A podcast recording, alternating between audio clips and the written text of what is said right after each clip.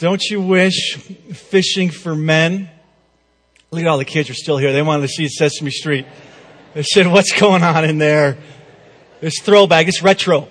We love Sesame Street too, but don't you wish that fishing for men was as easy as Bert made it out to be, just yelling out, here, fishy, fishy, fishy, fishy, fishy. Don't you wish evangelism or sharing our faith was as easy as Bert made it out to be, just yell it out and they'll just jump in the boat. Just yell out, hey, come to Jesus and people just be swarming in to meet Jesus. Don't you wish it was that easy? But for most of us, sharing our faith is difficult.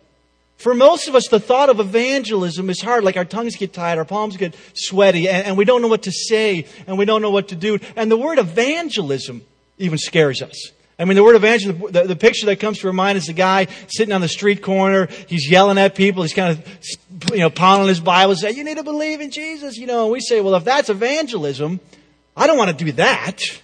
You know, I'm not going to share my faith if that's what it means." And most of us don't even like evangelism. But what if we did? What if we actually enjoyed sharing our faith? What if we actually looked forward to explaining to someone about our relationship with Jesus? What if we got up in the morning, we say, God, I want to be a fisher of men this morning. Would you just help me to fish and call out so that people would come and follow you? And what if we learned some fishing skills? And what if we developed patience of a fisherman to reel in people that need to know Jesus? And what if we as a community learned to fish together? See, that's why we're doing this series called I Fish, the series on evangelism. See, a couple weeks ago, we started out our series in the Gospel of Mark. And what we notice is that Jesus did not say, follow me and I'll make you more religious. Jesus did not say, follow me and I'll make you a better person. Jesus did not say, Follow me and I'll give you a ticket into heaven. Jesus said, Follow me and I'll make you into a fisher of men. Because followers fish. To follow Jesus is to fish for men. And in week one, I gave everybody a bobber. Do you remember? Do you have your bobbers? Those of you that were week one. And we gave you a bobber to, to remind you of who we are. That if you're a follower of Christ, if you're, if you consider yourself a Christian, and I ask you the question, do you fish your answer would be yes. I fish. It's who I am. To follow Jesus is to fish. Well, that was week one. And then last week we answered the question, why fish? We realize that people can learn about God by sitting under a tree, looking at creation and say, wow, there's a creator. And people can learn about God by going to a temple or a mosque or a synagogue and learn some truths about who God is. And people can even become a, a good moral person. But in order to be saved from the consequences of our sin, we need to know Jesus. We need to personally put our faith in Jesus. That salvation comes from no one else but through Jesus Christ. And in order for people to get to know Jesus, we need to talk about him. We need to explain the historical reality that there was a guy named Jesus and he lived a perfect life and he died a brutal death and he rose again. And those that put their faith in Jesus will have life eternal and abundant. And this week, we're going to pick up our fishing story in the book of Acts. So if you have your Bibles, I'd love for you to turn to the book of Acts. It's page 1081 in your Pew Bibles. And we, remember, we, we're following the story of Peter and John. They were with us in the Gospel of Mark. They followed Jesus. They followed that invitation. They, they accepted that invitation to follow Jesus. And then they, then Jesus died and he rose again, and then they started their fishing trips. And last week they had their first fishing expedition and, and they ended up in jail for two reasons. Remember? They ended up in jail for healing a crippled man and for talking about Jesus. And they were on trial and they, they, they, they shared the truths about who God is. And then now, this week, we're going to pick up our story in Acts chapter 4, verse 23. They just finished the trial. They just were set free. And on their release, verse 23, Peter and John, they're released from this trial, they're released from jail. Peter and John went back to their own people. And they reported to the chief priests and the elders, they reported to the chief priests all the, I'm sorry, they reported all that the chief priests and the elders said to them. See, on their release from jail, Peter and John told their people, told this small group of followers of Jesus, this budding movement that we call the church, they told them all that the chief priests and the elders said. They said the chief priests, you know, the religious leaders, you know, the, the ones that killed Jesus just a few weeks earlier, they commanded us not to speak or teach in the name of Jesus. That was the command that they heard from the religious leaders. They said, you can believe in Jesus, you can even raise your kids to follow Jesus, but quit talking about Jesus. You're commanded not to talk or teach in the name of Jesus. And then in verse 24, we read, When they heard this, when they heard they can't talk about Jesus anymore, they raised their voices together in prayer to God. See, they prayed. And they prayed together. Hours earlier, they were probably praying for Peter and John to be released from prison. Hours earlier, they were probably praying that God would protect Peter and John, that God would release Peter and John, that God would do a miracle to set their friends free from jail. But when they heard that the chief priests and the elders commanded them not to speak or teach in the name of Jesus, they prayed a different prayer. They didn't pray for protection, although they needed, perfect, they needed protection. I mean, the, the chief priests and the elders, they had the power to kill them. They didn't pray for wisdom. Although they needed wisdom, they were going to be making some major decisions in the days to come, but they didn't pray for wisdom. And they didn't pray for provision. They, didn't pray that God provide for our needs. We really need food. We really need shelter. They didn't pray for wisdom. They didn't pray for provision. They didn't pray for protection. They, they prayed a prayer after hearing what the chief priests and the elders told them. They prayed a prayer when the chief priests and elders told them that they had to be quiet. They raised their voices and they prayed. Verse 24.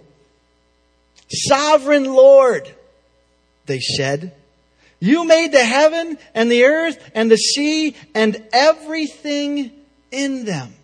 Sovereign Lord, you created everything. You hold everything in your hands. You're the creator of the world. You are the sovereign one. They began their prayer acknowledging that God is sovereign. See, you can tell a lot about a person based on the prayers that they pray. You can tell a lot about a person's relationship with God based on how they pray. And these first fishermen saw God as sovereign, saw God as the creator. They said, God, you created the whole world, but you didn't just create everything, you hold the whole world in your hands. Remember that song? He's got the whole world in his hands. He's got you and me, brothers. He's got everything in his hands. He created it all and he holds the whole world in his hands. He's the sovereign one. He's the creator. He's got the whole world in his hands. And they addressed God as the sovereign one, the one that can do whatever he pleases. And he said, and they went on to say in verse 25, they said, You spoke by the Holy Spirit through the mouth of your servant, our father, David. You said some things through our servant, David. You said some things way back in the book of Psalms that looks real familiar to what we're experiencing today. And then these first followers of Jesus reached back into Psalm 2 and they pulled out some scriptures and applied it to their lives and their context. And they said, why do the nations rage and the peoples plot in vain? The kings of the earth take their stand, and the rulers gather together against the Lord and against his anointed one. Why do the nations rage? Why do the rulers plot in vain against the Lord, the anointed one? Don't they know that God's the sovereign one? Don't they know that God's plans always prevail? Why do the rulers and authorities take their stand against the Messiah. They connected their lives to God's Word. And then they said, they prayed, Indeed, right now, this is happening. Herod and Pontius Pilate met together with the Gentiles and the people of Israel in this city to conspire against your holy servant Jesus, whom you anointed. Indeed. Right now. This is happening because the rulers conspired against the Holy One. The anointed one, Herod and Pontius Pilate and, and, the, and the people of Israel, the leaders of Israel, they conspired against the Messiah, the Holy One. What you said that happened, what David wrote a thousand years ago is happening right now. Indeed. And I love that this was a community experience. They prayed. And they saw the connection between the scriptures and their lives, and they said, Aha! What you wrote about through our father David is happening right now. The leaders, they conspired against your Holy One. They conspired against the Messiah. This is a fulfillment of messianic prophecy. And then in verse 28, they said, They did what your power and will had decided beforehand should happen. Meaning, you're the sovereign one. You can do whatever you want. They did what you planned would happen, what you decided beforehand should happen. They, meaning the rulers and authorities, Pontius Pilate, Herod, the, the leaders of the day, they did what you planned out would happen. They did your will. See, the disciples were thinking in their minds, you know, we thought this was over. We thought once Jesus died, once he was nailed to the cross, once the spear was in his side, we thought the movement ended. I, I mean, we thought that bad things were not supposed to happen to good people. I mean, we thought that suffering was a sign that God wasn't with you. I mean, we thought it was over. I mean, we thought the Messiah would come and, and, overthrow the Roman government and set up his kingdom on earth. I mean, some of our leaders even went back to fishing for fish. See, we thought it was over. But this was all part of your plan. This was all part of your sovereign plan. The trial, the flogging, the, the, the, cross, the suffering. This was all part of your plan. We thought it was over, but you were working behind the scenes the whole time because you're the sovereign one. You're the one in control of the universe. You got the whole world in your hands. We thought it was over, but your will was being accomplished. You allowed this to happen. And when they realized that the sovereign Lord allowed Jesus to suffer, when they realized that God allowed the rulers of the world to resist the anointed one, when they saw how the arrest and the trial and the floggings and the cross were all part of God's plan, they prayed a different prayer. They didn't pray for protection, although they needed protection. They didn't pray for wisdom, although they had some major decisions they had. They didn't pray for provision, although they needed many things. They prayed a prayer that many of us probably have never prayed.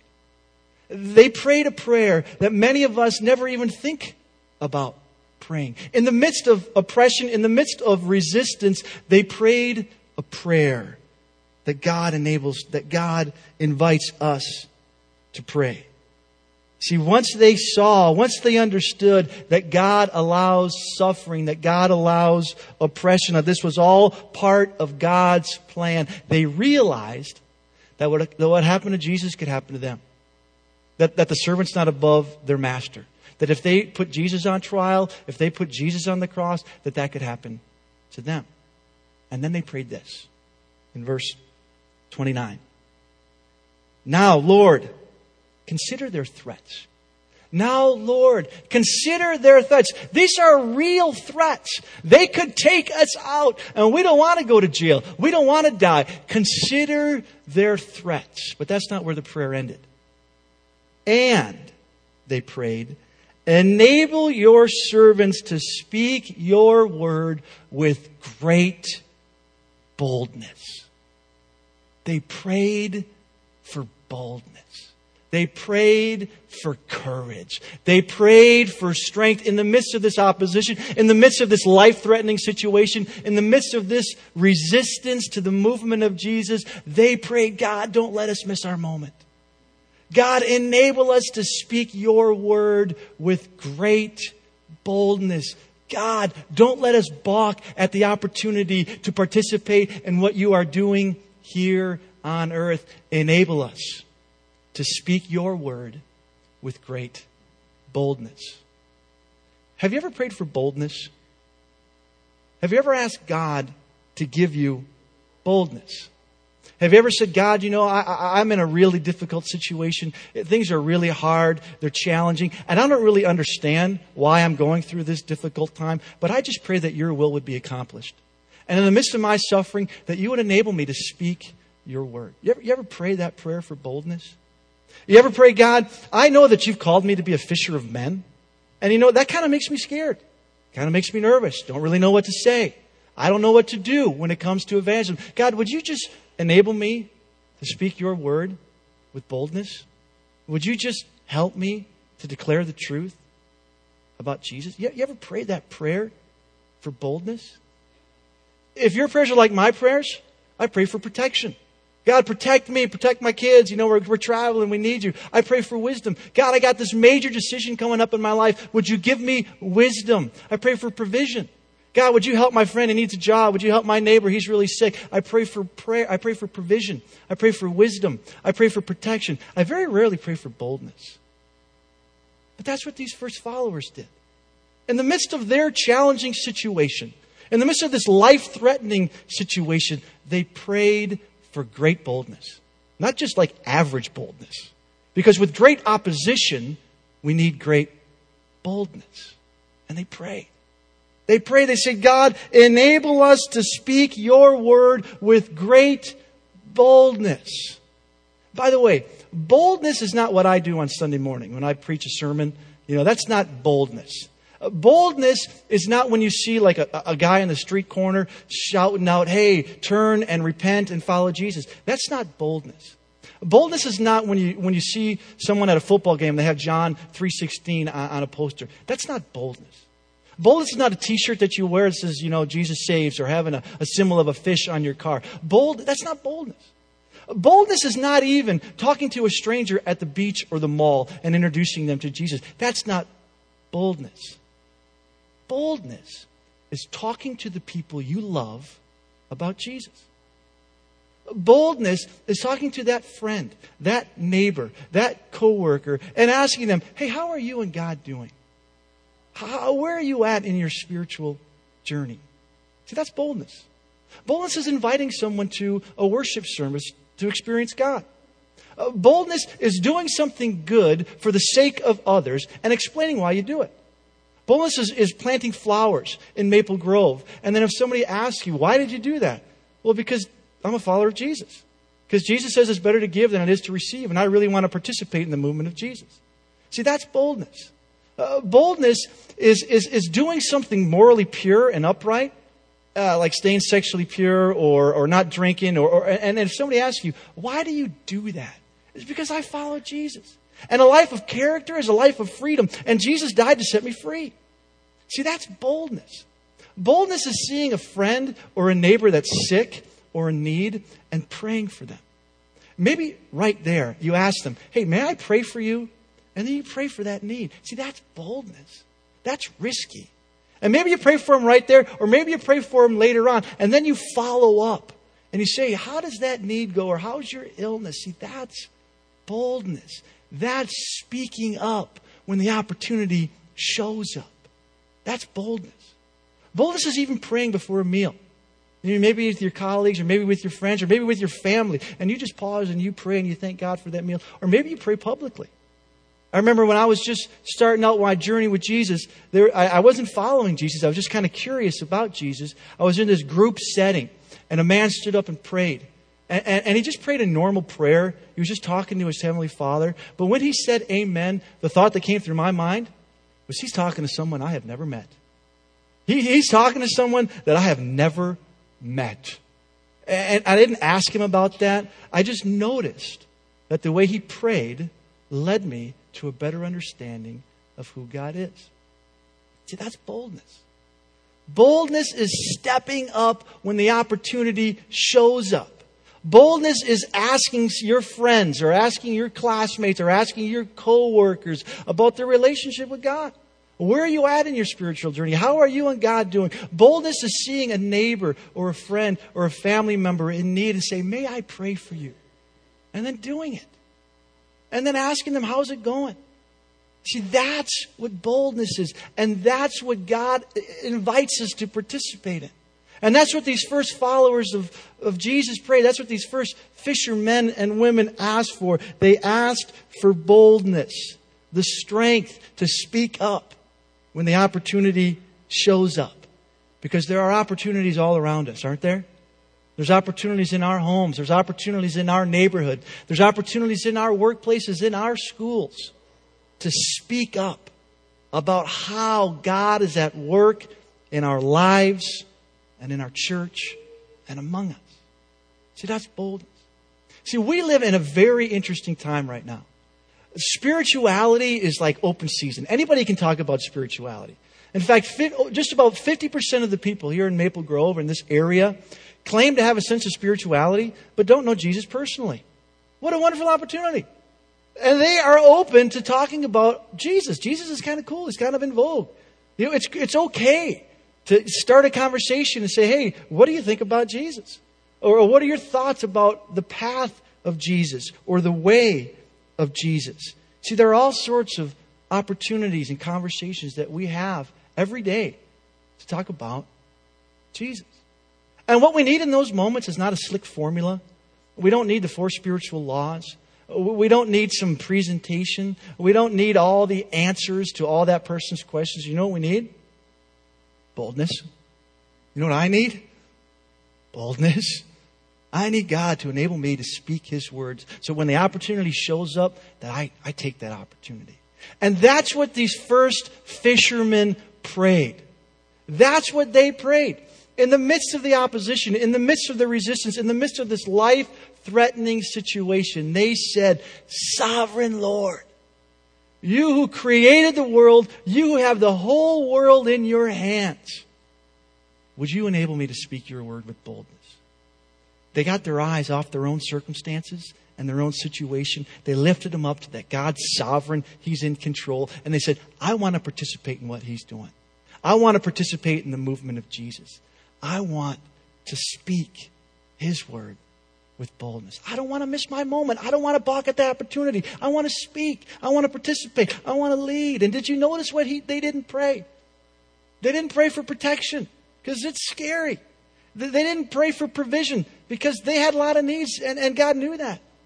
What they needed was boldness. They didn't even pray for their unsaved family members or their unsaved friends.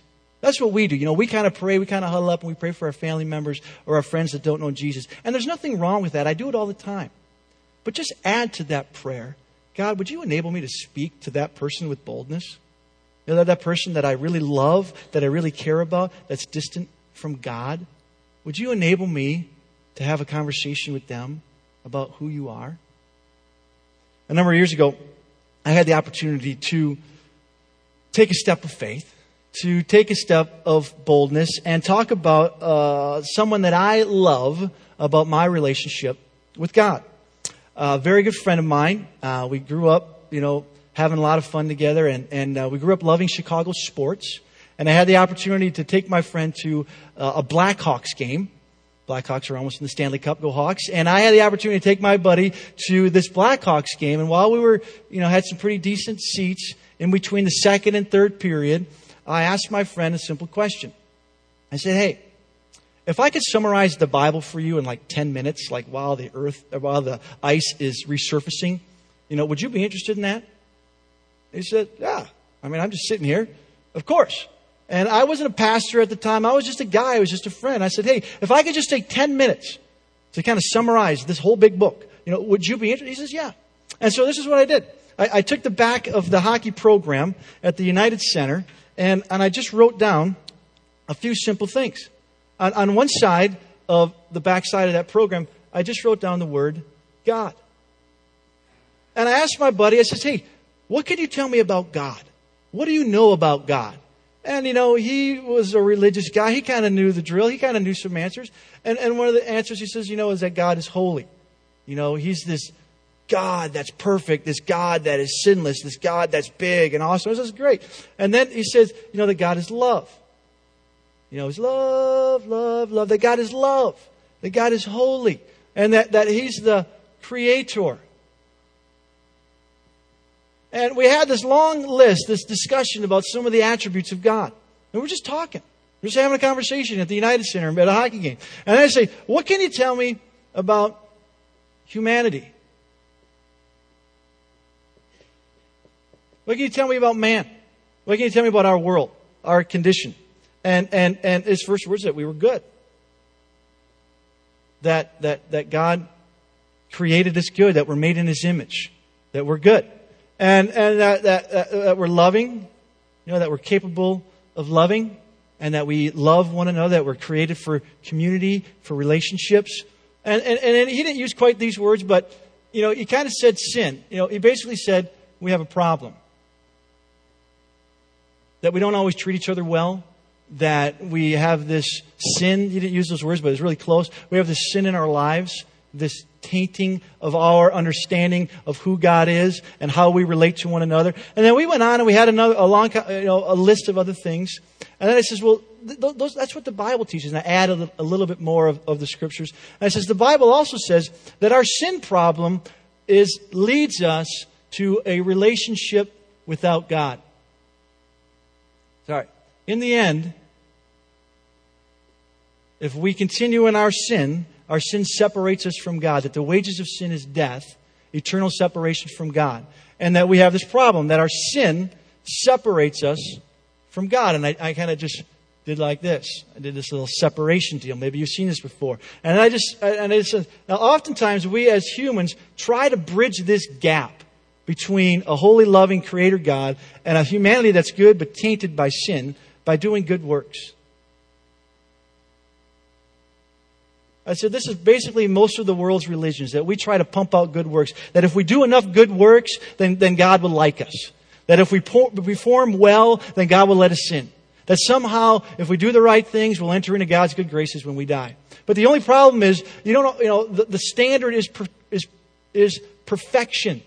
The standard is holiness. So there isn't enough good works that we can do to bridge that gap into a holy God. And then I said, sometimes we go into philosophy. that, that uh, we philosophize our way into a, a, relationship with God. You know, that, that we think our way, you know, God is everywhere or we are God. And we kind of get into this type of thinking that is a philosophy that can somehow bridge this gap. And kind of say, you know, but, you know, that kind of leads nowhere. And I kind of explain that a little bit more. And then I says, what the, what the Bible teaches us is that there's this person named Jesus and that he died on a cross. I kind of illustrated here with a little bit of a cross here and that, that, that Jesus lived this perfect life. And he, and, and, and he died in our place. And then, he, and then he rose from the grave. And that if we put our trust in Jesus, if we as humanity put our trust in Jesus, then we can enter into a relationship with God that, that lasts forever. And it was about 10 minutes. And it was a dialogue. It was a conversation. And I explained it a little bit more. And then I said to him, you know, if you choose and you ask Christ, if you put your faith in Christ as your Savior and as your Lord, you can bridge this gap and enter into a relationship with God that lasts forever. And you can begin to follow Jesus as the way and the truth of the life. I said, Would you be interested in following Christ? He said, No. And that's cool. That's fine. But then what I did is I gave him the back of that program. And I said, just think about it. Just take this thing with you. And he did. And he had it for many, many years. And about three years ago, he prayed to trust Christ as his personal Lord and Savior.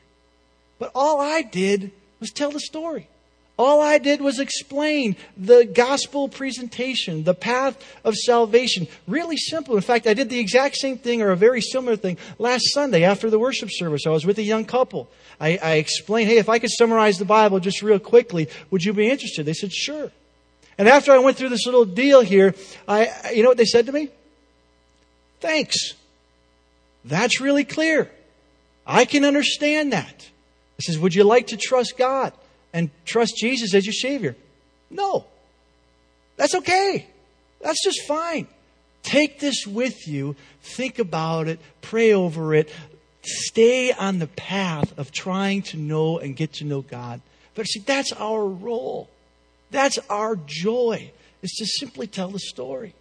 And we don't need a slick formula. We don't need a, a, a, a, little track. What we need is boldness. We just need to be able to talk about who God is and how He's changed our lives. And if we put our faith in Him, we can enter into a personal relationship with God forever. See, that's what these first followers, these first fishermen prayed for. They prayed for boldness. And I love how this section ends in verse 31. In verse 31, they, they, uh, it says this After they prayed, after they had this little prayer gathering, the place where they were meeting was shaken. Like the Holy Spirit was doing a mighty work. The place was shaken. And they were all filled with the Holy Spirit. It wasn't just Peter and John. It wasn't just the leaders. It was everyone. It was the entire church. It was filled with the Holy Spirit. And how did you know they were filled with the Holy Spirit? What was an expression of the presence of God inside of them? Well, they spoke the Word of God boldly.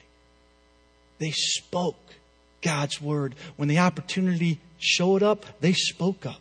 And they spoke God's Word with great boldness. Isn't that what you want? Isn't that what we all want? Isn't that what we want to do is to be so sensitive to the Spirit, to have the Holy Spirit in us in such a unique way that we can just talk about how God's at work in our lives. If that's what you want, I would just invite you to pray the same prayer that these first fishermen prayed. To ask God to give you boldness. To simply say, Sovereign Lord, you who hold the whole world in your hands, you who created everything, you that have everything in control. I'm a little scared. I'm a little nervous. I don't know what to say or do. But would you give me boldness to speak your word? And I tell you what, if you pray that prayer, two things are going to happen. One, you're going to be more aware of the people around you, your neighborhood, your coworkers, your, your, your friends, and how you might be able to speak to them. And you're going to overcome that fear of evangelism that we all have because the Spirit of God will be giving you the strength to speak His word. Let's pray. Gracious God and Father, sovereign Lord, the creator of the sun and the moon and the stars, you who hold the whole world in your hands, we bless you, we worship you, we give you thanks this morning for who you are. And we surrender our will to your will. We surrender our plans to your plans because when we make plans, they're not going to go anywhere. But when we see your plans to make us into fishermen or that sometimes hard things happen to us, we surrender in those circumstances that we're all in. And in those moments, we ask, we pray that you would do something inside of us to enable us to speak your word with great boldness. In Jesus' name, amen.